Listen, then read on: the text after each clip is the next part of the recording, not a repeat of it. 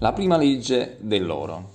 L'oro arriva facilmente in modo crescente a chiunque metta da parte non meno di 1/10 dei suoi guadagni per creare un capitale per il suo futuro e per quello della sua famiglia.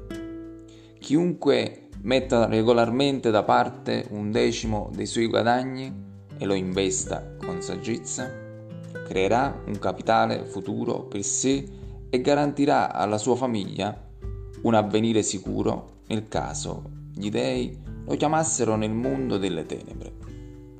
Questa legge dice anche che l'oro arriva facilmente a colui che si comporta così.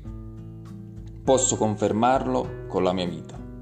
Più oro accumulo, più ne ricevo. E in modo crescente. L'oro che risparmio me ne procura dell'altro e i suoi guadagni danno altri guadagni. Ecco come funziona la prima legge.